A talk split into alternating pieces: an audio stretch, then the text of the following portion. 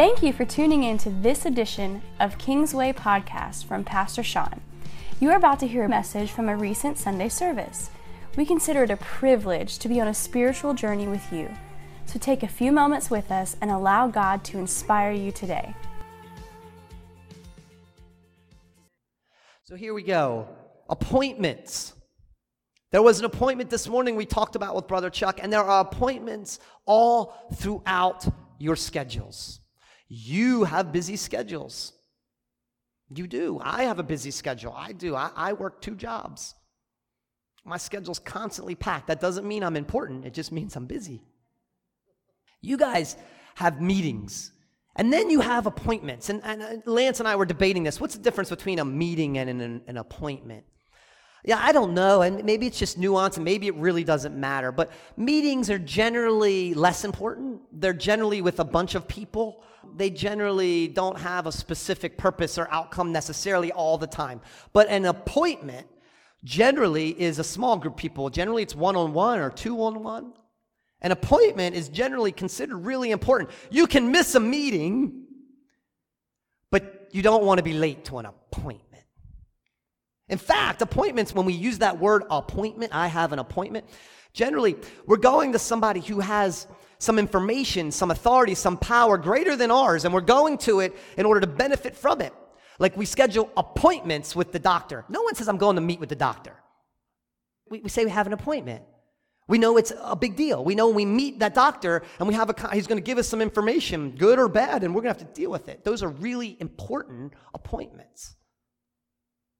You guys have important appointments all the time. What's on your calendars? What's on your calendar today that says it's an appointment? We make appointments with real estate agents to go look at houses. You make appointments with employers for a job interview. These are appointments. And maybe there's appointments you don't want. You know, it's funny. I think I'm setting up meetings with the church. Like, I'll come to a family and say, hey, can we meet? Can we hang out? Invite them to my office or invite them to my home. And without fail, every time I do this, everyone assumes it's an appointment and something's wrong. Oh, the pastor's to tell me something. People think, eh, do I, am I an angry person? Do I look angry or mean? I, I, I try to be a nice, I wear sweaters and cardigans. I mean, how can you possibly be mean? So there are appointments you don't want, right? The IRS calls you and says, We're going to audit you. Yeah, I had one of these. They're, they're not fun. Lance and I went, he took care of them. He did. Then there are appointments that you, you, you just can't get.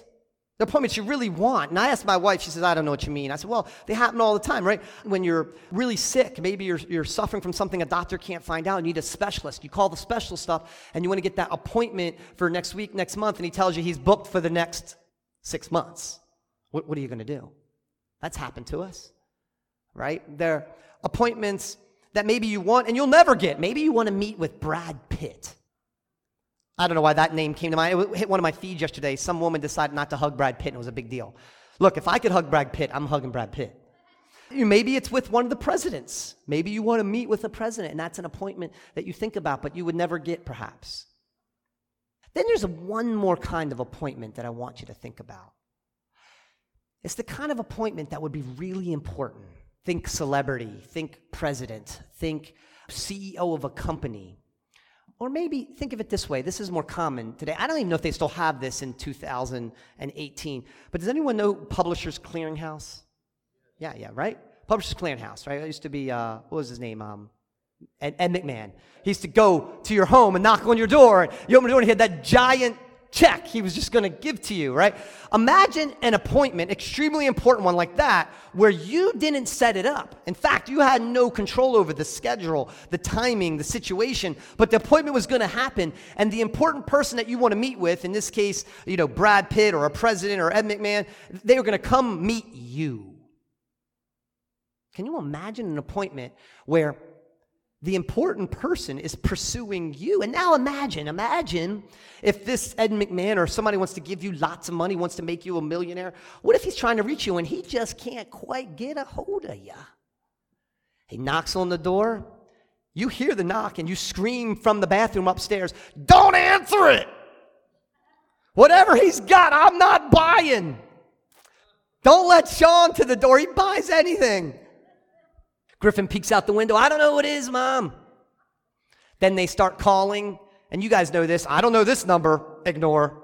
They called a second time. Spam. Ignore. Now they called a third time. Definitely, definitely one of those hackers. Put them on block. They knock at your door. Now they start sending mail to your house. Confidential, important. Rip, trash, burns, probably a bill. I don't want to know what it is.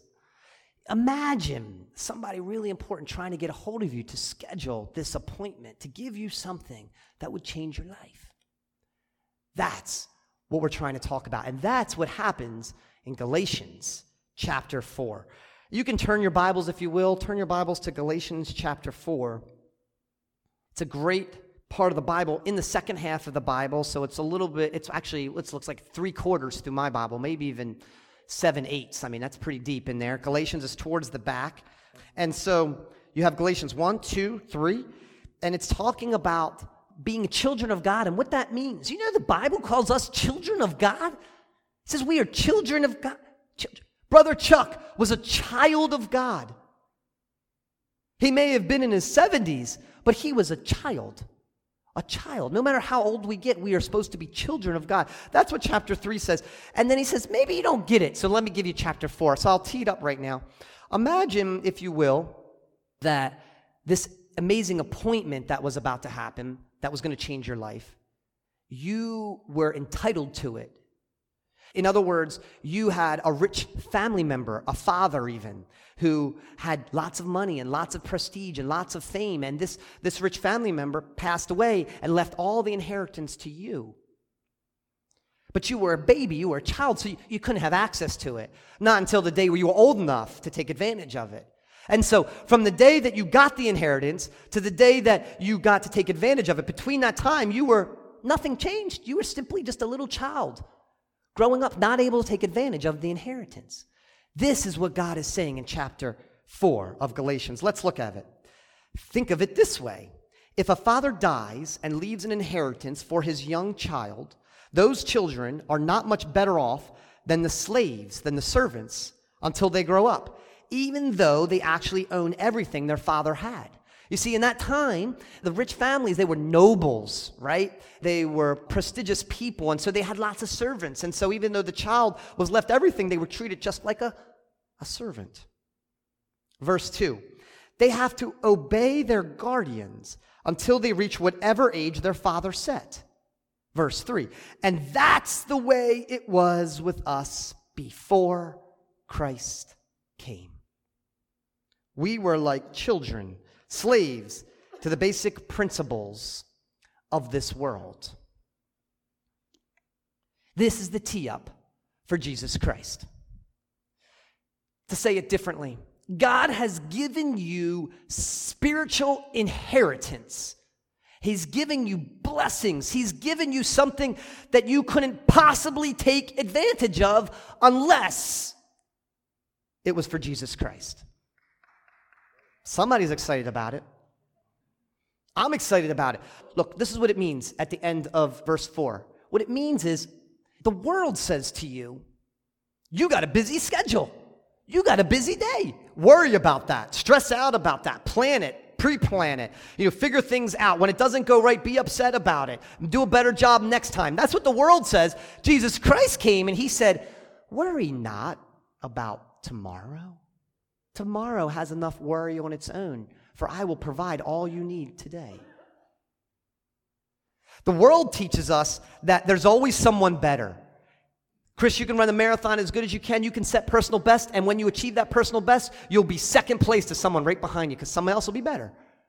We can study hard. We can do good at work. We can raise our children and do the best job as mothers and fathers as we can. Then we look on Facebook and realize super moms out there. The world teaches us there's always someone better, and we can never be good enough no matter how hard we try. Jesus says, Greater is he that is in us than is in the world. Do you see blessings? Blessings. You know, with Jesus came the verse, with God, nothing is impossible. The world wants to give us a list of all things we can't do. Jesus says nothing is impossible. Here's one of my favorite ones The world teaches us that this is a painful place and that bad things happen to good people and that you will suffer in this world and you need to struggle through it. And you know what? Being a Christian is no better than being any other person on the street because you are going to suffer the same things that they're going to suffer. And so they teach you that you might as well get ahead the best way that you can. That you may seize the day and you must push through it. But the Bible says that God has given you blessings that you need to take advantage of, that Jesus Christ is going to give you. He says, all things work together for good. The verse that I want you to focus on here now is the next one, verse 4. I'm going to put it on the screen here. This is the tee up for the verse of the day. In verse 4 of Galatians 4, it says, But when the right time came, God sent his son, born of a woman. So, this inheritance that we're going to get, that we're going to be able to take advantage of, requires Jesus Christ to come. And here's the verse in verse 4 of when he came. Let's take a look at this real quick. And I want to go quickly because we have a lot to do today and my mind is spinning. So, hopefully, I get this right. There's three points here, and I want to make sure I hit each and every one of them because the Bible says it and therefore it's true. You know, Jesus Christ was born of a woman? Now, you may say that's, that's obvious. I knew that. Really? Do we know that? I mean, God could have just dropped Jesus down from heaven like an angel. Of course. He could have come out of the wilderness. Nobody know where he came from. In all sorts of religions, these things happened. But not our God. He was born of a woman. But all throughout America, even in Christianity, we marginalize, we objectify, we think women are people treat women as they're incompetent, that they are subservient, that, that they somehow are secondary or second rate. And yet, God Himself decided to send the Savior of the universe through woman. If you are a woman today, make no mistake, God has a beautiful plan for you. And it is a plan that no man could ever accomplish. And God wants to do it in you. Amen? The second line says, God sent his son. This is one of my favorite verses. God sent his son. We know this. For God so loved the world, he gave his only begotten son. Well, that says he gave his only begotten son. Here it's a little more clear. He sent his son. Let's paint that picture. Here's God on the throne of the mercy seat. At his right hand sits Jesus Christ interceding for you and me. And he's been doing this since the beginning of time. And in the beginning of time, he has been answering prayers. And how does he answer these prayers? He answered these prayers by sending angels down to do his bidding, and he's been doing this again since the beginning of time. There's no pain, there's no suffering, there is no gnashing of teeth, um, there's no worry, there's no anxiety, there's no addiction, there's no jealousy, there's no anger, there's no hatred, there's no violence, there's no racism. In heaven, where he sat, there's no need, there's no want. Everything is paradise. And this is where Jesus Christ sits. This is where Jesus Christ was sent from. Sent from. Think about this for a second. Chris and I were talking about it at our pastor's meeting.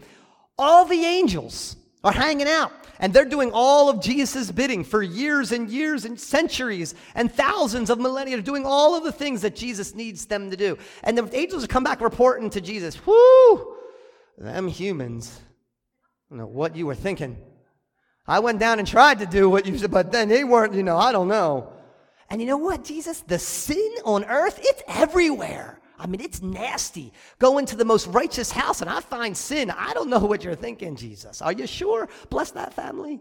Yes, yes, bless that family. These humans, Jesus, why didn't you just make them all angels? We're awesome. We got wings. But the love for humanity became evident the moment God said, Angels, I can't use you for this one. They said, What do you mean? What do you need me to do?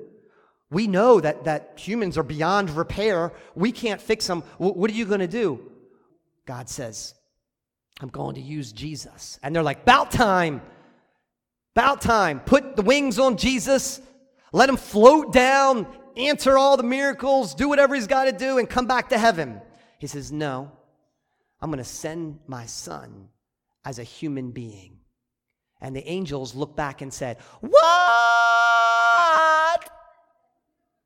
You're going gonna, you're gonna go down to earth where all the sin is, and you're gonna mingle with the humans. What? I can imagine this. And God says, Yes, I'm gonna send them through woman as a as a what? A baby? A little baby. And, and the tens of thousands of angels, like, don't worry, God, we're good. We'll go down with him. And God says, No, no, no. He's going to do this on his own. Can you imagine what the angels are thinking when God sent his son? Can you imagine them watching and wondering? And it all sums up the birth of Jesus Christ. You know, one more thing here. God sent his son. I can't help but share this. God sent his son. God sent his son. Why do we say we found Jesus? This is crazy to me. Oh, I found Jesus. I was searching on a journey and I found Jesus. This verse is very clear. You didn't find anything, Jesus came looking for you. You know, the famous song, I was once lost and now I'm found. Jesus Christ found you. He recklessly, relentlessly pursued you. When you hear that term reckless and you wonder, God's not reckless, when He sends 10,000 angels and keeps them in heaven and sends Jesus as a baby, it seems a little reckless. You sent the guy who was in heaven, who was the son of all sons, interceding for you and I, now sent as a baby, vulnerable. That's what we mean, pursuing you and me, hunting us down. That's what God was doing. We weren't, we, we didn't find Jesus. He found, he hunted us like the 99. The lambs, you know, one left and he found that one, he hunted them down. Well, look at the first part of this verse, though. This is the part that is today and Christmas season's all about. But when the right time, but when the right time came, somebody's reading it. But when the right time came, Know today, some of you are praying for things. Some of you are praying for healing, praying for deliverance, praying for God to answer a prayer that no one knows about, praying for your children, praying for your job, praying for your finances. Some of you are praying, asking God to answer it. Make no mistake, He knows when the right time is. And when the right time comes, He does His thing. This morning, He had an appointment with Chuck Sanders. Now, we may not think it's the right time, but God is perfect. And when the right time came, He sent His Son.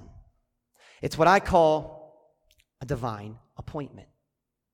Christmas is a divine appointment. Literally, God set it on the calendar to send His Son down to earth to have an appointment with us, to pursue us, to hunt us down where we are as human beings feeling, thoughts, emotions, the same way we do. That's how Jesus came. He wants to meet us. And God is demonstrating He will stop at nothing to meet you and me. You know what that is under? That says create event. See that little picture there? You probably have seen this before if you have a, a mobile device or if you have a computer or if you have access to the internet. That is an event creation. You know, when you have an event, you create an event. If you type in appointment with God or divine appointment into Google, you know what you get? You instantly, somebody was really creative here, you instantly get the ability to create an event. You can put into Google divine appointment, and what'll happen is the next half hour, it'll schedule an event for you. And it'll say like this meet with God. How many of you have this event on your calendar?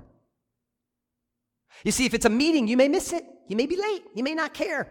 We have prayer meetings all the time. People are late, people miss it, people don't come. But if you had an appointment, a divine appointment with God, would you meet him?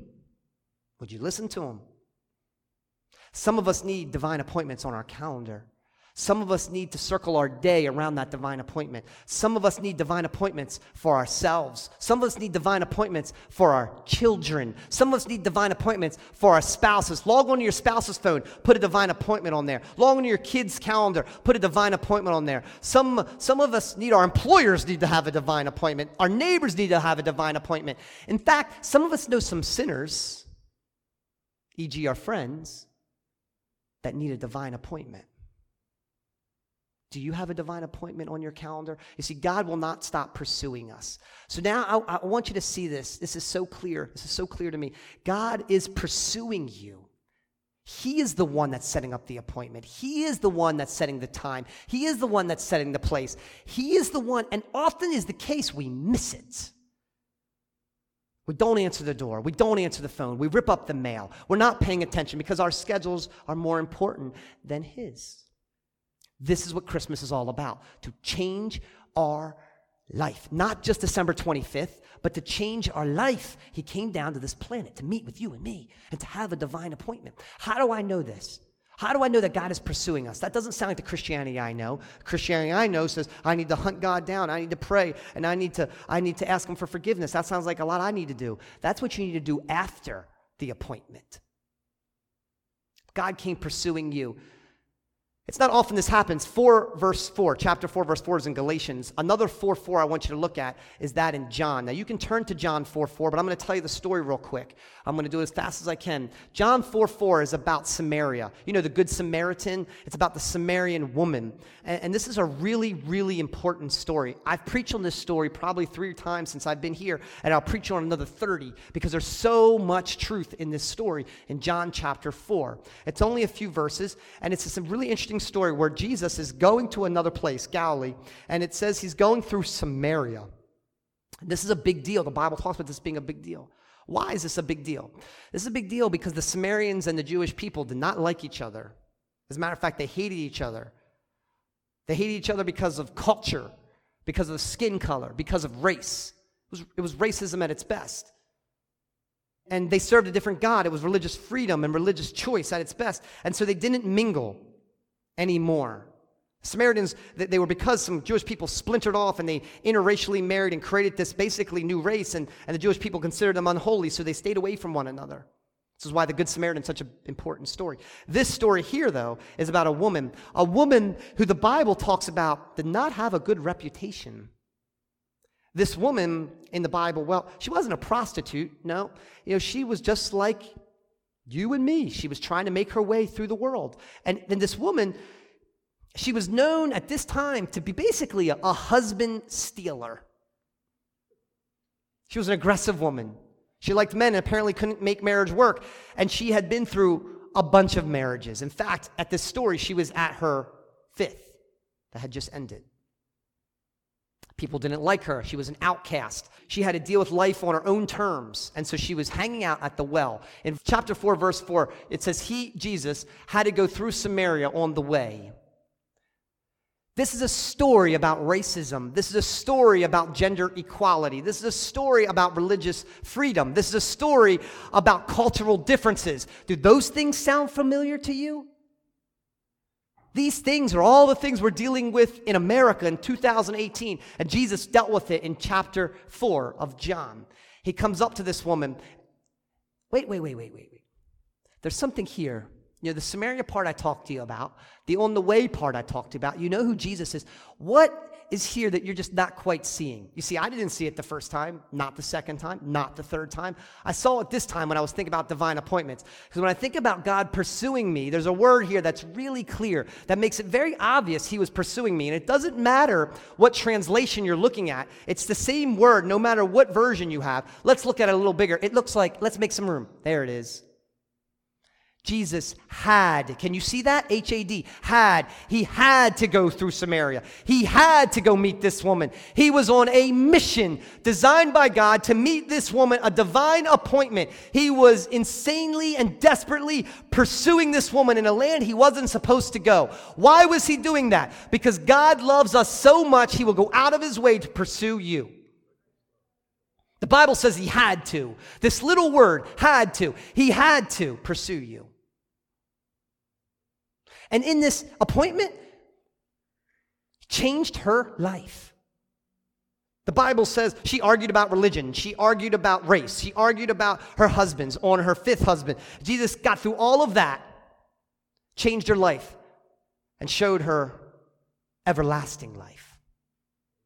And you know what? Here's what's interesting. She wasn't she didn't ask for this. She didn't ask. She did not ask. She did not ask, oh, pray that God would save me, God would change my life, you know, that I would meet Jesus today. No, no, no, no, no, no, no, no, no, no, no. God pursued her. Some of you didn't ask today to be here. Some of you didn't think you were going to be here. It was any big deal. You are here by divine appointment. God is pursuing you. I used to pray when I was in college that God would tie a string around my heart. And if I ever got too far from Him, that He would yank me back. And sometimes He didn't. It was quite painful. But it reminds me that God is pursuing me and he will stop at nothing to pursue you. He will use anything to pursue you. This God on Christmas is pursuing us, church, with a divine appointment. I want to make one more point. Can you hear it? You can hear it? How about this story? Do you remember it? This is the story of Jonah. I picked this story because I know we may have some visitors today, and, and not everybody knows all the Bible. But this story, oh, this story, many people know the story of Jonah. This is in the Old Testament. This is a story where a man was called by God to go to Nineveh. This place, again, a racial conflict. Again, a place he did not want to go, a place where he hated the people. He did not want to go and preach God to these people. He wanted them to die. God said, You go and you do it.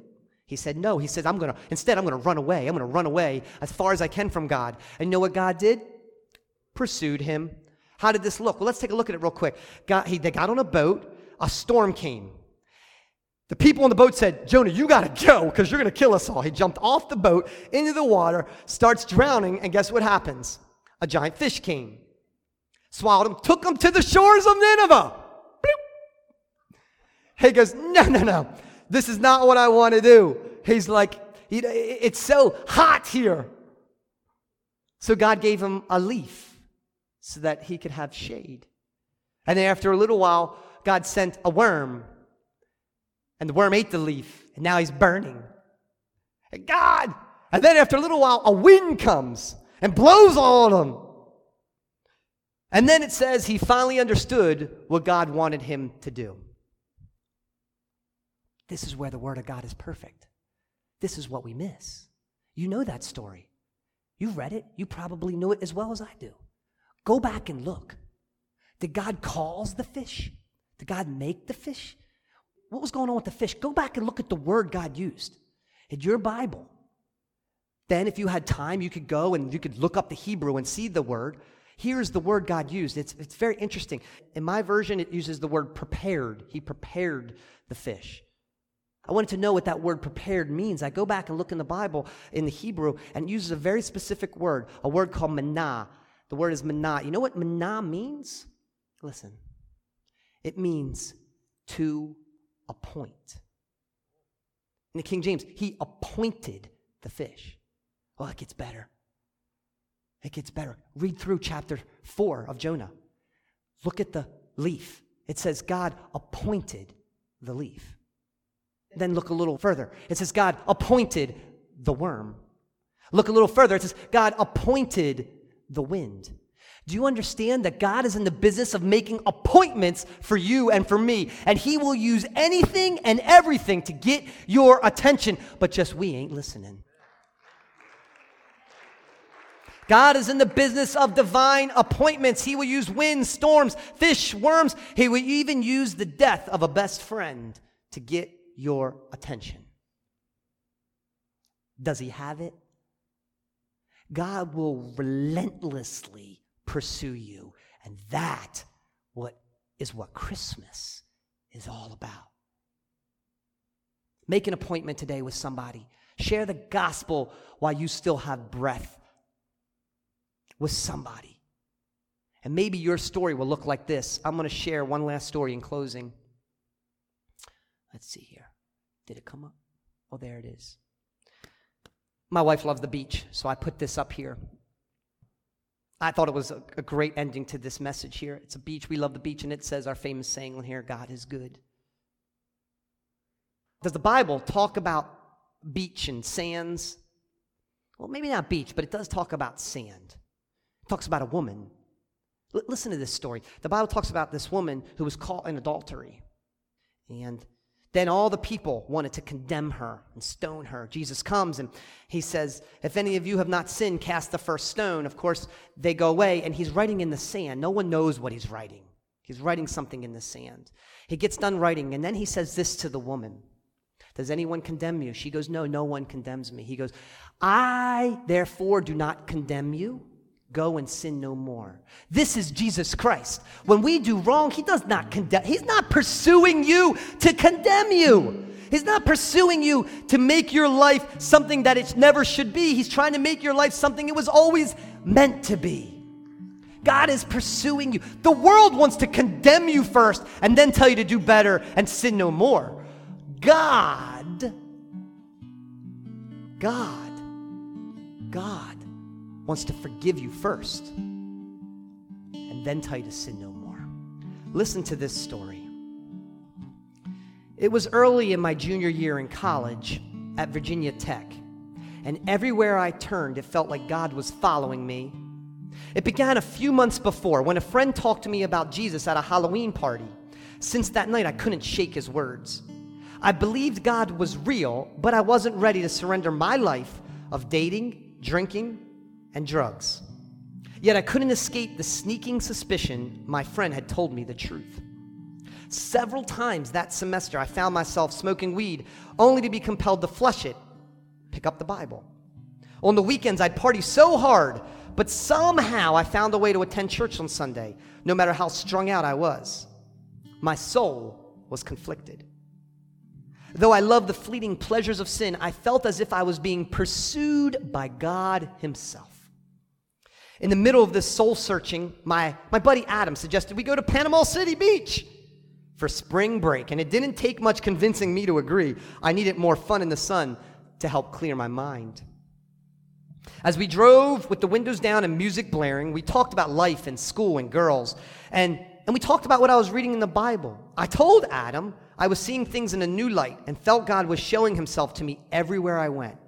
Adam was a good friend and he listened, but I'm sure he thought I was crazy.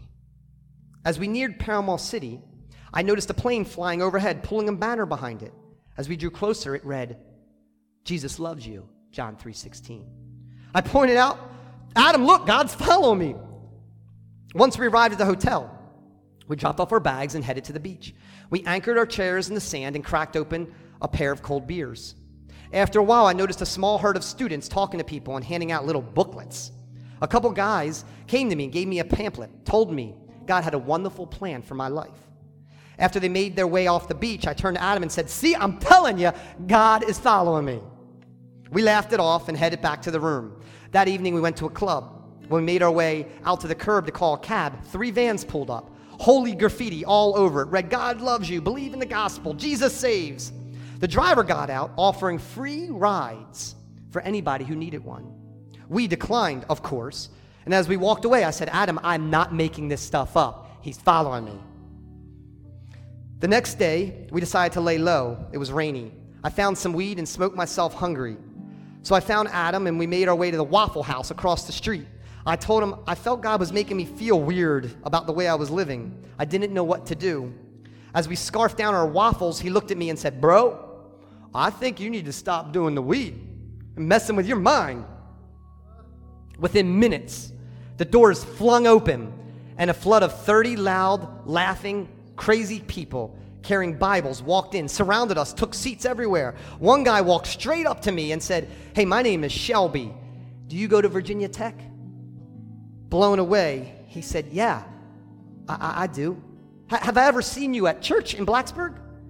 I told him, Well, I've been to church a couple times. Maybe that was possible. Shelby explained he was with a group called Campus Crusade for Christ and that he'd like to meet with me when we get back to school and talk about God and the Bible. We exchanged information and he headed off. As Shelby left, Adam stared at me and said, Dude, God is totally following you around. The next day, I took a walk on the beach. It was before dusk. I saw this little young girl sitting by herself, staring into the ocean. I wasn't sure why, but I felt I needed to talk to her. I said hello and asked if she'd been in the water. The water was too cold for her, she said. I said something stupid like, Yeah, I'd have to have a case of beer before I go in there. She looked at me solemnly and replied, I don't know about that, but God has taught me Jesus is all I need to be happy. It was a pretty serious divine appointment, and it didn't surprise me. I told her I'd been thinking a lot about God, and I asked this little girl to pray for me. After that, I walked to the hotel. And there was a lady in a beach wheelchair and another guy about my age singling me for come over. I figured, here God goes again, and it would be bad for me to run from a woman in a wheelchair, so I made my way over. The lady's name was Stacy, and after a few get to know questions, she said, What do you know about Jesus? I don't remember much else other than she said, God knows about me, and I need to choose to be for him or against him. I can't be both. The beach trip proved to be a true line in the sand for me. God is good. I don't know what Jesus wrote in the sand that day. It wasn't in English, but I bet you it had something to do with God being good. When I returned back to school, I began meeting with that Shelby fella. He helped me understand the basics of walking with Jesus, and since that trip, I have been doing just that. Not because of something wise or something wonderful in me, but because the King of glory set his affection on me and never stopped pursuing. I'm not going to tell you who this story is about. It's not about me. I didn't go to Virginia Tech. But the story of this young man is now a pastor of a brilliant church because God didn't stop pursuing me. God is pursuing you. He is pursuing your children. He is pursuing your spouse, whether you are a Christian or a non Christian. Whether you know you're a sinner today and living in sin, or whether you are a Christian hiding sin, or whether you are a Christian not in sin. God is pursuing you to a whole nother level. He is pursuing you to be a creature that He has better plans for than you could ever have for yourself. He has a plan that I couldn't possibly describe. So don't come to me and say, What is it, Pastor Sean? No, in fact, you need to uh, accept the divine appointment He has. Allow Him to pursue you. Allow yourself to be quiet enough and listen to Him speak. And then He will listen to you as you pray. We at Kingsway hope you enjoyed this message from Pastor Sean. It was not by chance you listened to it. God is speaking to you. Visit kingswaycc.org to find the podcast from Pastor Sean. We pray today that this somehow inspired you to draw closer to God and to connect with His people, His purpose, and His power. God bless you.